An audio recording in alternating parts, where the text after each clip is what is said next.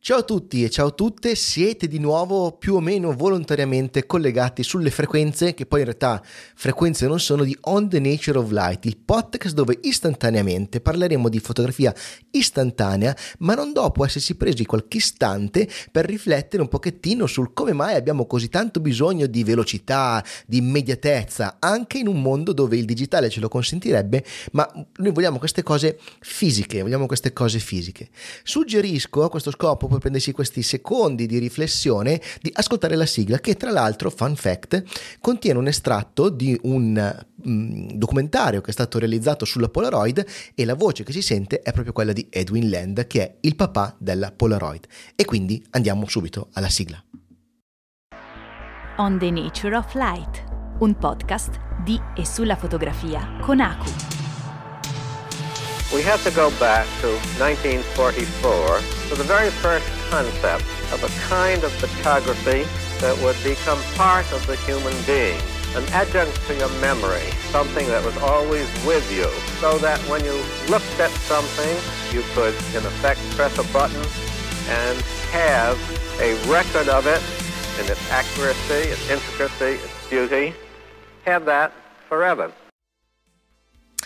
Non lo so fino a che punto la mia sensazione che mi spinge a realizzare questo video oggi sia o meno aderente con la realtà dei fatti. Insomma, non so se ho veramente presente come funziona il mondo, però una minima di idea me la sono fatta e mi sembra di notare che da qualche tempo a questa parte la fotografia istantanea stia vedendo una lenta ma graduale e da un certo punto di vista incoraggiante rinascita o se vogliamo riscoperta no? Eh, e non ne faccio mistero cioè quando creo un video su YouTube sul mio canale che riguarda la Polaroid la Instax l'istantanea in generale è eh, sicuramente posso già scommettere che quel video diventerà uno dei più visti del canale quindi una qualche domanda da questo punto di vista c'è. Inoltre non dimentichiamoci che tutte le volte che vado in giro con la mia SX70 qualcuno mi ferma per chiedermi che cosa sia, che pellicole ci vanno, se fanno ancora le pellicole, come funziona, ma che bello, bisogna sbattere la, la, la Polaroid per farla sviluppare. No, non bisogna sbattere la Polaroid per farla sviluppare. C'è persino una serie, una serie TV che si chiama Andor, che è dal mio punto di vista il miglior prodotto di Star Wars dai tempi di Rogue One. Guardatela se non l'avete ancora vista Natale credo che farò una recensione di questa serie sul canale. E in questa serie si vede un aggeggio che viene utilizzato come una specie di sestante, qualcosa che serve per trovare una certa rotta, che altri non è che un SX70 che si apre proprio così, con sopra degli ammenicoli, degli ammenicoli più o meno retrofuturistici, ma di fatto è una, una SX70, quindi vuol dire che da un punto di vista del design comunque ancora regge.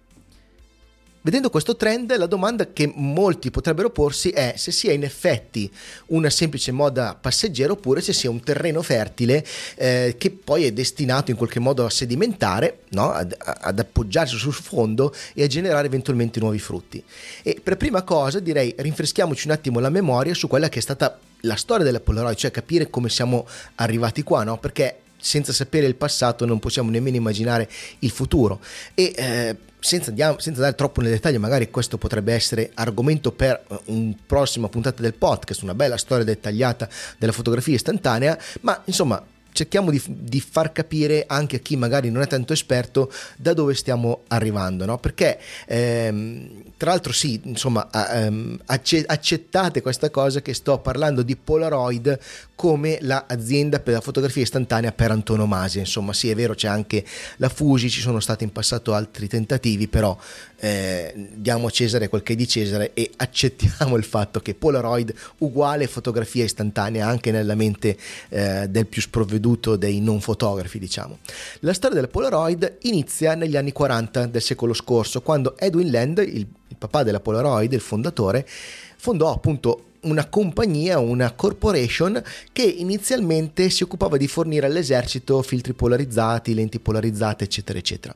Da qui il nome Polaroid sapevatelo su Educational Hotnol. Poi Land prende la fregola della fotografia e per colpa, tra mille virgolette, del, dell'impazienza di sua figlia che gli dice ma perché devo aspettare così tanto per avere una mia fotografia, decide di inventare un metodo eh, per ottenere istantaneamente una fotografia e il suo negativo. Altrettanto istantaneamente, vabbè, eh, poi giuro che su questa cosa dell'istantaneo smetto di fare giochi di parole, altrettanto istantaneamente Edwin Land capisce il grande potenziale che questa cosa ha, insomma, e, e, e da questa semplice idea dedica sempre più tempo, diciamo, allo sviluppo di questa invenzione e alla sua realizzazione e di fatto la sua azienda, la Polaroid, viene di fatto eh, convogliata praticamente tutta verso questo tipo di eh, risultato. Nel 1947 infatti viene lanciato il primo prodotto, la Land Camera. Lui era un poco megalomane, quindi il, non ha voluto dare il suo nome alla, insomma, il suo nome alla fotocamera che aveva appena inventato. Comunque, eh, questa Land Camera utilizzava una pellicola che a tratti sembrava quasi magica, che era in grado di produrre appunto in pochi minuti una stampa in bianco e nero e anche un negativo.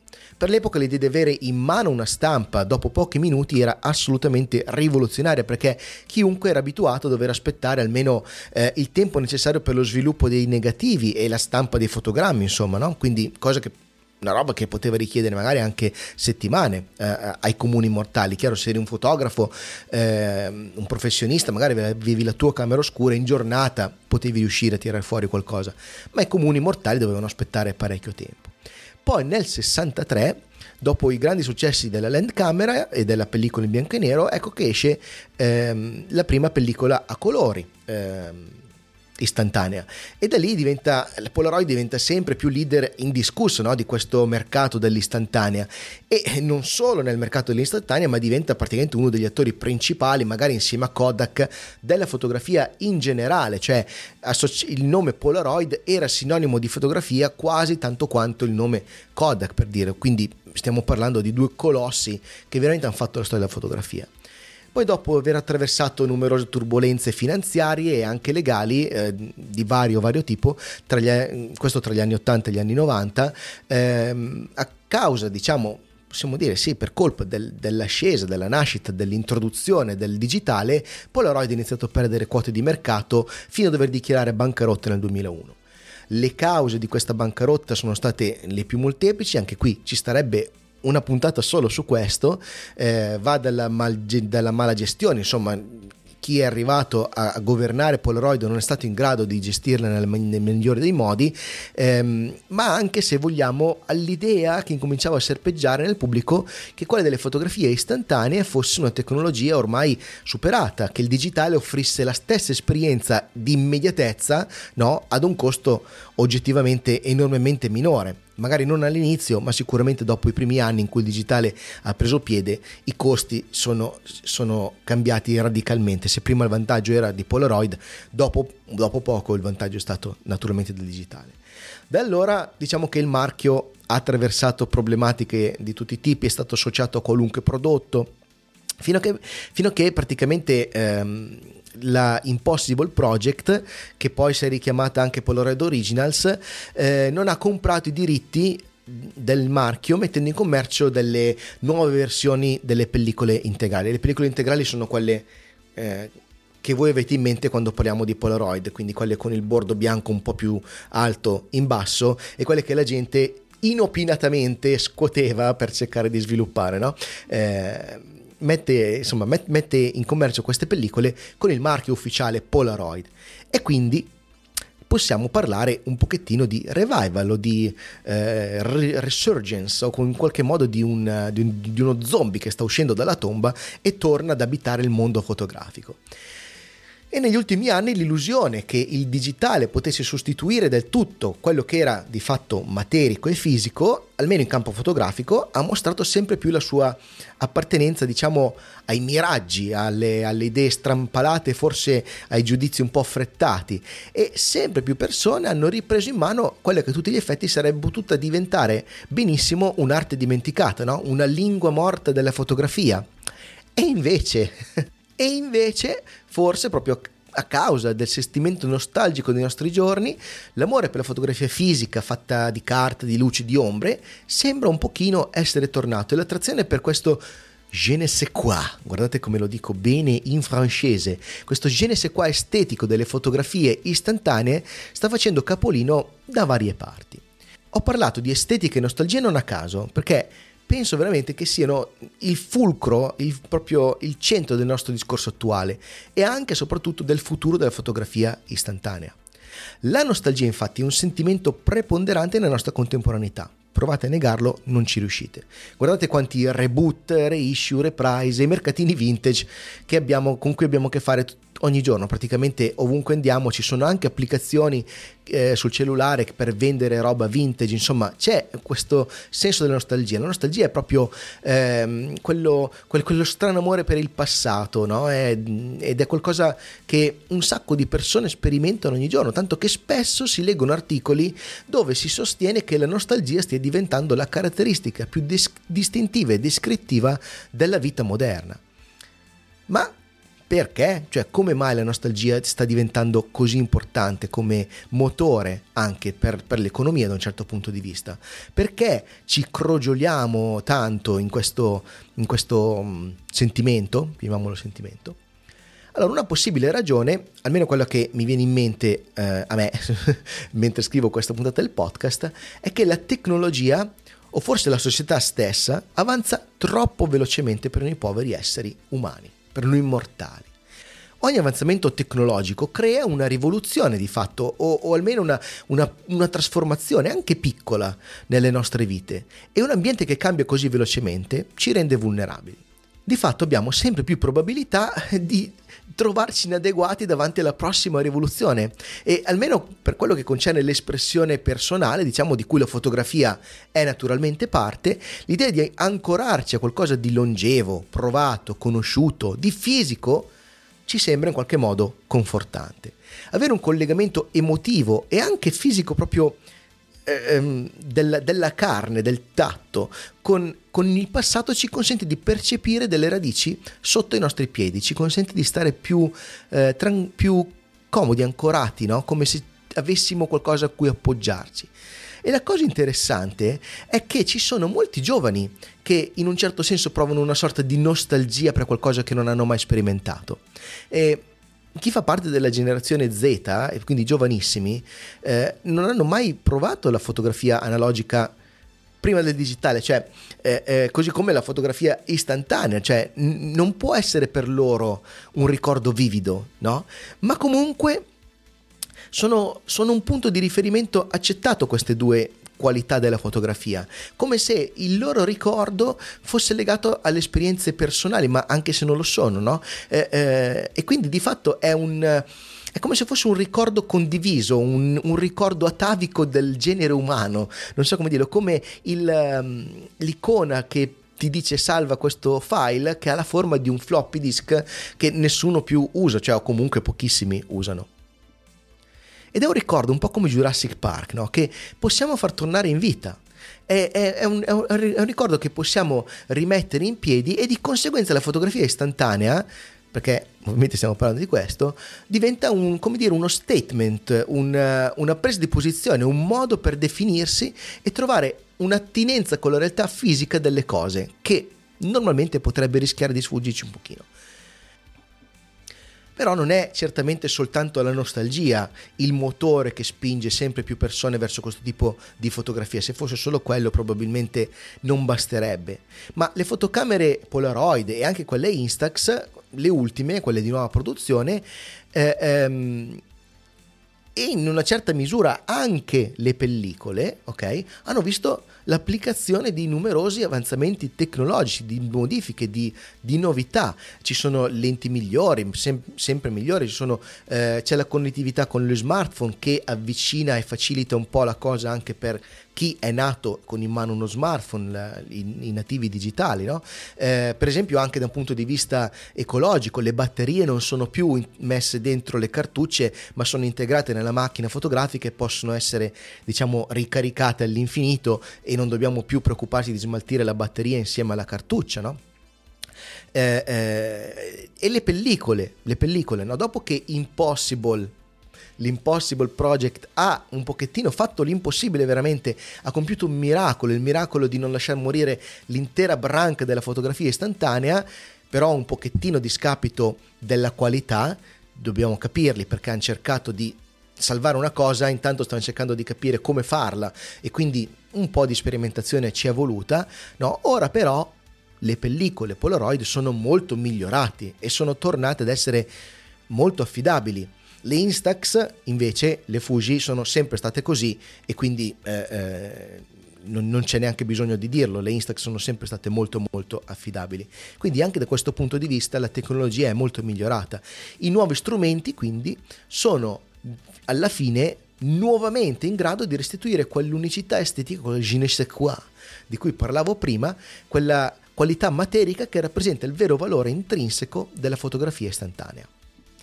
A differenza delle fotografie digitali, che esistono soltanto come collezioni di bit, a meno che non le stampiate, quindi datemi retta, stampate queste benedette fotografie digitali, dicevo, le fotografie digitali esistono solo come collezioni di bit, su qualche drive, su qualche hard disk, le fotografie istantanee sono oggetti che, eh, puoi, tangibili, che puoi tenere in mano, che hanno una forma ed, ed una consistenza che ormai entrambe sono diventate iconiche, sono diventate famosissime. Esistono delle cornici di legno, no?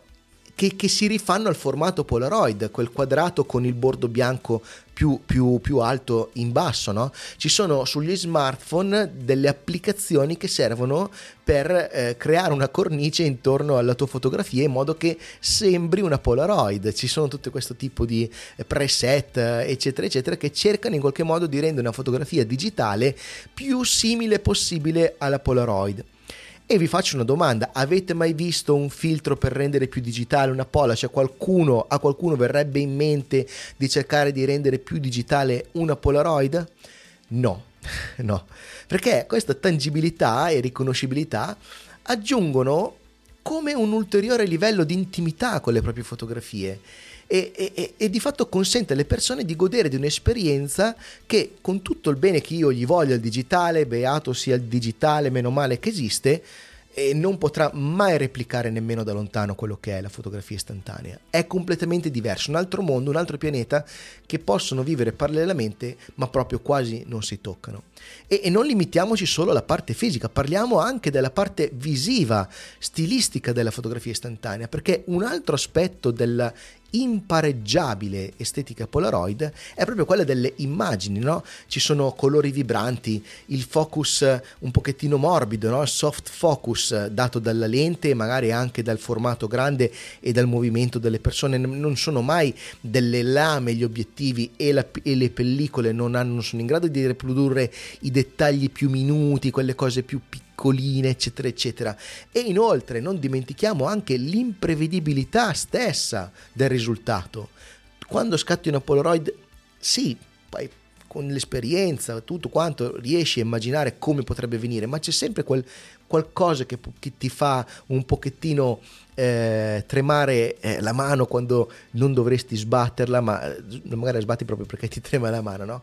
Eh, ehm, chiamatelo un po' come cavolo vi pare questa cosa, chiamatelo come un'esperienza vintage o retro e sta di fatto che tutto questo ha certamente un appeal fortissimo per le persone che sentono con un'istantanea, con una fotografia materica, di creare qualcosa di veramente unico e impossibile da replicare, esattamente come nella realtà è stato l'attimo immortalato, cioè un punto nella freccia nel tempo che non tornerà mai più, è irreplicabile. E Infine, non dimentichiamoci nemmeno del fatto che scattare con una Polaroid è un processo completamente diverso da qualunque altro modo di scattare fotografie. Cioè le fotocamere sono un po' grossine, le devi tenere con due mani, sono lente, hanno delle limitazioni, le pellicole non rispondono sempre nello stesso modo, hanno un range di utilizzo, la temperatura, bisogna saperle maneggiare, bisogna farci tanta esperienza e usare una Polaroid, consentitemi questo volo pindarico, è un po' come iscriversi per un attimo all'Ulipo, eh, quella società università francese in cui gli scrittori fatta di scrittori matematici, ho fatto un video su questa cosa, eh, magari ve lo metto nelle schede finali, dicevo chi, si, chi scriveva all'Unipo tra Italo Calvino, eh, eh, Queneau, eccetera, e altri grandi autori, si ponevano delle limitazioni apposta, cioè si davano dei paletti per poterli aggirare, per poter sviluppare la loro creatività. I limiti eh, ti costringono ad intervenire con appunto creatività e anche studio, ok, per ottenere il risultato che desideri. Quindi ti costringono a crescere, questo è molto molto importante ed è impagabile. Quando uno ha in mano un'istantanea che lo soddisfa, tutte le difficoltà che uno ha dovuto superare per arrivare ad ottenerla diventano semplicemente esperienza, è un ricordo e, e, magari anche un ricordo persino piacevole, divertente, anche se alla fine gli è costato un sacco di soldi perché ormai i, i, i costi dei materiali sono veramente le stelle, sono quasi folli. Detto questo, sono ogni... Eh, vale, vale proprio la pena spenderci quelle, quei, quei, quegli euro che, che cos'è un euro in confronto a, alla gioia di avere in mano eh, qualcosa di figo? Perdonatemi questo inciso. Quindi cerchiamo un po' di ricapitolare il tutto. Eh, perché appunto tutto questo, quindi la nostalgia, l'estetica, il presente che capire non so e, e, il gusto personale costituiscono il motivo principale per cui sempre più persone, almeno a me sembra, si stiano avvicinando a questi strumenti fotografici. E io non posso che essere felice di rispondere alle domande di ragazze e ragazzi che ancora non hanno la tessera elettorale, ok? E che però mi chiedono come funziona la determinata macchina, mi si avvicinano e sono curiosi, che pellicole devono usare, come mai gli vengono i cieli rosa o verdi, cosa sbagliano, come migliorare. È davvero bellissimo, mi fa sperare bene per il futuro.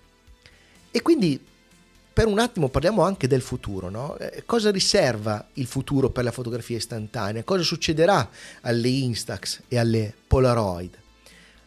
Partiamo col dire che io non mi sento e non voglio essere un futurologo, anzi non mi piacciono tanto i futurologi, se così vogliamo chiamarli, eh, ma possiamo dire con buona sicurezza, scusate che ho ticchiato dentro il microfono, possiamo dire con buona sicurezza che, il, un, che un, un mercato per questo tipo di fotografia esiste. E se ben sfruttato potrebbe anche crescere, perché no? E in questa crescita sicuramente avremo lo spazio per altre soluzioni che però, attenzione, si spera, non dovrebbero andare a rincorrere l'obiettivo assurdo di avvicinarsi alla fotografia eh, digitale, no? quindi di avvicinare l'istantanea al digitale, ma anzi di fare il contrario, di allontanarci sempre di più e sempre più consapevolmente, offrendo quindi un'esperienza di scatto e fruizione diversa e quindi unica e irripetibile, impareggiabile. E naturalmente stiamo parlando di una nicchia, una, la solita nicchia di cui faccio parte, sarò sempre parte di una minoranza di persone e questo è sempre più vero per chi si eh, eh, avvicina a fotografia istantanea. Il digitale è, sarà e sempre più sarà l'aspetto derime, definente o derimente della fotografia contemporanea, su questo non ci, non ci si scappa. Ma siccome gli esseri umani hanno le mani, gli occhi e il naso e sono dotati di tatto, di vista ed olfatto, sono abbastanza sicuro che ci sarà sempre chi vorrà produrre immagini che solleticano più sensi possibili. Anche il gusto, perché no? Qualcuno di voi ha mai assaggiato una Polaroid? The photography was, began with an interpretation, very personal, and recording of the mountain experiences, and then finally, gradually uh, built into a creative uh, attitude. Ed eccoci qui arrivati in fondo anche a questa 56esima puntata del podcast. È da molto che ragiono su questi concetti, penso di aver scritto qualcosa di interessante e spero di averlo raccontato in un modo fruibile e piacevole e che il mio discorso vi abbia in qualche modo stuzzicato, che vi sia piaciuto e che l'abbiate trovato comunque arricchente, no? È quello che cerco di fare tutte le volte che faccio una puntata del podcast. Se così fosse, potreste condividere questa puntata con qualcuno che potrebbe essere interessato oppure, se siete su YouTube, mettere un bel like e un'iscrizione al canale che sono sempre cose molto gradite, fanno crescere quei numerini, insomma, che mi fanno sempre piacere. Se proprio proprio Hotnol vi piace tantissimo, tantissimo, potreste prendere in considerazione l'ipotesi remota di iscrivervi al mio progetto TP, che è un posto dove volendo potete contribuire economicamente per poter mandare avanti il progetto, soprattutto per quanto riguarda l'acquisto di libri e di saggi e cose interessanti che poi io cerco di portare a voi sul canale. Comunque trovate tutti i link in descrizione, non sto ad ossessionarvi con questa cosa. A me non resta che spedirvi il solito mega abbraccione, per quanto virtuale e non tangibile come la fotografia istantanea e di darvi appuntamento quindi alla prossima puntata. Ciao!